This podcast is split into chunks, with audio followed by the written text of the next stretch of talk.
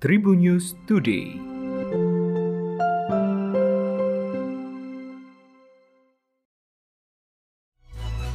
Halo Tribuners, berjumpa kembali dengan Tribunnews Today edisi hari ini bersama saya Gilang Putranto. Sejumlah informasi dihadirkan untuk Anda, di antaranya Ketua DPP PDI Perjuangan Puan Maharani dinilai menjadi sosok yang tepat untuk duduk di kursi Ketua Umum PDIP setelah Megawati Soekarnoputri. Hal itu diungkapkan analis politik sekaligus Direktur Voxpol Center Pangi Sherwi Chaniago. Puan dianggap tepat dan potensial sebab Ketua Umum PDIP memiliki garis ideologis Bung Karno. Sehingga Pangi menilai kans Puan untuk menjadi Ketua Umum PDIP setelah Megawati turun gunung dinilai paling besar ketimbang kader lain.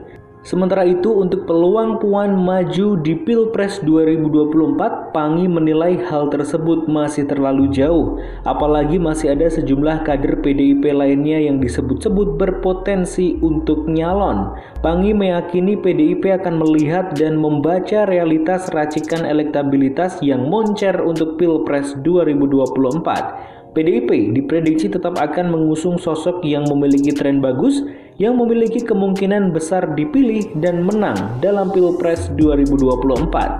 Diketahui, selain Puan Maharani, ada sejumlah nama kader PDIP yang disebut-sebut berpeluang maju di 2024, seperti Ganjar Pranowo, Keviva Indar Parawangsa, Tri Rismaharini, hingga Basuki Cahaya Purnama atau Ahok.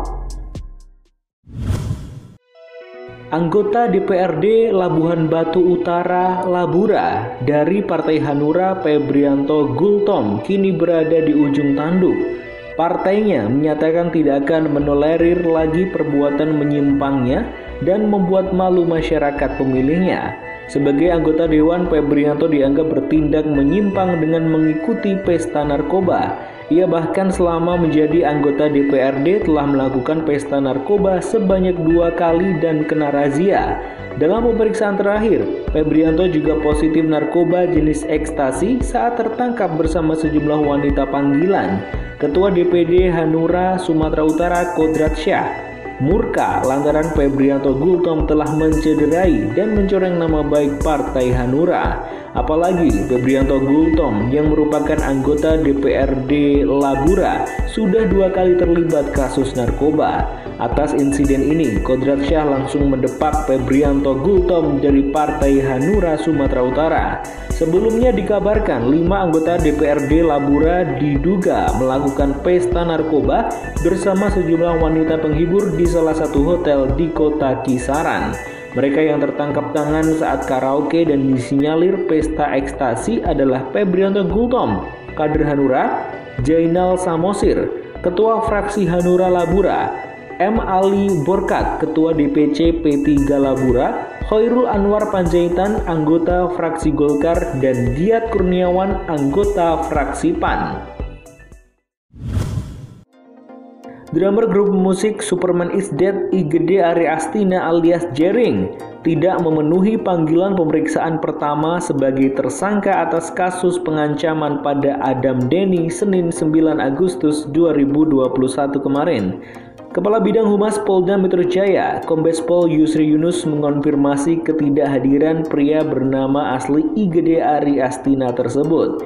Yusri mengatakan dalam keterangan yang dikirimkan kuasa hukumnya, Jerinx tidak dapat memenuhi panggilan karena sakit. Kendati demikian, Yusri tidak menyebutkan sakit apa yang tengah dialami suami Nora Alexandra itu. Menindaklanjuti ketidakhadiran Jerinx, Yusri berujar, penyidik berencana bakal membuat surat panggilan pemeriksaan yang kedua pada esok hari. Seperti diketahui, Jerinx ditetapkan sebagai tersangka atas laporan dari pegiat media sosial Adam Deny. Adam Deny melaporkan Jerinx atas kasus dugaan perbuatan disertai ancaman kekerasan dan atau pengancaman melalui media elektronik ke Sentra Pelayanan Kepolisian Terpadu SPKT Polda Metro Jaya pada 10 Juli 2021 lalu. Jerinx diduga melanggar pasal 335 KUHP dan atau pasal 29 jangto pasal 45B Undang-Undang Nomor 19 Tahun 2016 tentang ITE. Klub asal Prancis PSG memasukkan 10 pemainnya dalam daftar pemain yang akan dilepas dalam bursa transfer. Hal itu dilakukan dengan fokus untuk mendanai terwujudnya perekrutan besar-besaran seorang bintang Argentina, Lionel Messi. Paris Saint-Germain telah membuat tidak kurang dari 10 pemain untuk transfer atau pinjaman musim panas ini karena penandatangan Lionel Messi akan dilakukan dalam waktu dekat.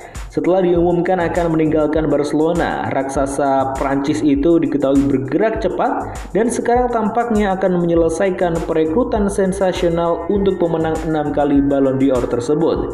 Messi akan mengenakan nomor 19 di Paris. Diperkirakan akan menandatangani kontrak 2 tahun dengan opsi perpanjangan untuk tahun ketiga. Dikutip dari The Athletic, dia akan menerima bonus penandatanganan sebesar 21 juta pound sterling dan mendapatkan jumlah yang sama setiap tahun selama dia tinggal di Paris. Adapun PSG sangat terbuka untuk melepas pemain seperti Abdou Diallo, Tilo Kehrer, Idrissa Gueye, dan Rafinha. Mereka bahkan bisa juga melepas Mauro Icardi dan Ander Herrera meski keduanya menyatakan sangat ingin bertahan. Diketahui selain Messi, PSG telah mendapatkan tanda tangan Sergio Ramos, Gini Wijnaldum, dan Gianluigi Donnarumma secara gratis setelah ketiganya habis masa kontrak di klub masing-masing.